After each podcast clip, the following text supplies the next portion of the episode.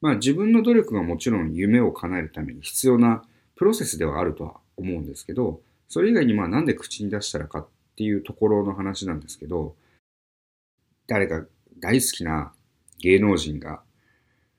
いたとして、その芸能人に一回会って握手したいっていう夢があるとして、えー、まあ自分の中で思っているうちは、もちろんそれは夢でこう、叶えたいなっていう気持ちはもちろん募っていくと思うんですけど、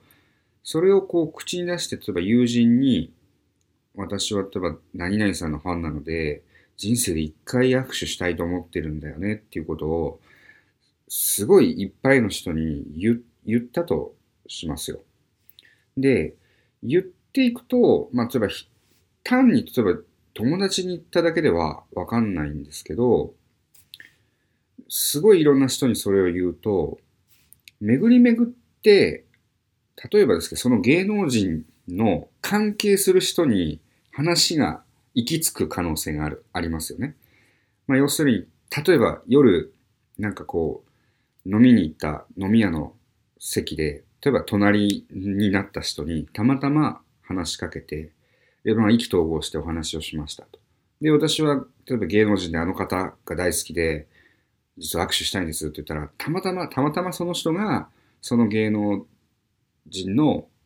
えー、関係者で、今度パーティーがあるんで来ませんかまあそんなことはないから、わかんないですよ。可能性としての話ですけど、例えばそういうことが起こったりとか、えー、例えば友人でも言っておいたら、実は今度なんかそういう、なんかあの、その芸能人の方が催す、なんかサプライズのイベントがあるらしくて、チケットがたまたま友達が当たったんだけど、行けないんだけど、誰か行く人いないって探してたよとか。そしたらそれがこう、チケットが巡り巡って自分のところに来るとか。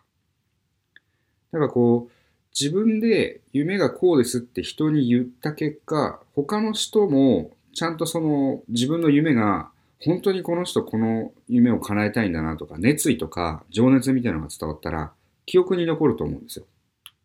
で、記憶に残ってると、その人、その、えー、自分の夢を伝えた人ですね。伝えた人の記憶の中に残ってるので、なんかそういう同じように夢をこう探してるような状況になるというか、その人が、えっ、ー、と、何かひょんなことに、その、例えば芸能人のワードを聞いたときに、あれ？そういえばなんかこの間、その人の話を友達がしてたなって思い出してくれるかもしれないじゃないですか。だこれをいろんな人に言うと、その数だけ、あの、要するに同じような状況が作られるんで、一人で夢を叶えたいなって口にしてるよりも、いろんな人に言った方が、情報が集まるスピードというか、確率が上がるわけですよね。まあ、その、直接その、この人に言ったから、叶うとかっていう話じゃなくて、まあいろんな人に自分の夢とか熱意を伝えた結果、いろんな人が自分の夢を知ってくれた状況が出来上がる。その状況が出来上がると、えー、いろんなところにやっぱり世の中狭いななんてよく言うと思うんですけど、情報が入ってきて、えー、集まってくる。まあ、ある種こう、人づてのこう、情報のネットをこう広げていくようなイメージかなと思うんですけど、なので、その、ちょっと話が右行ったり左行ったりしたんですが、夢を口に出すと、いろんな人が自分の夢を共有してくれているような状況になって、そうすると、いろんな情報ってやっぱ世の中飛び交っているので、自分の耳に入る確率が高くなる。つまり、夢は口に出した方が叶うと、僕は認識してたんです。そうやってね。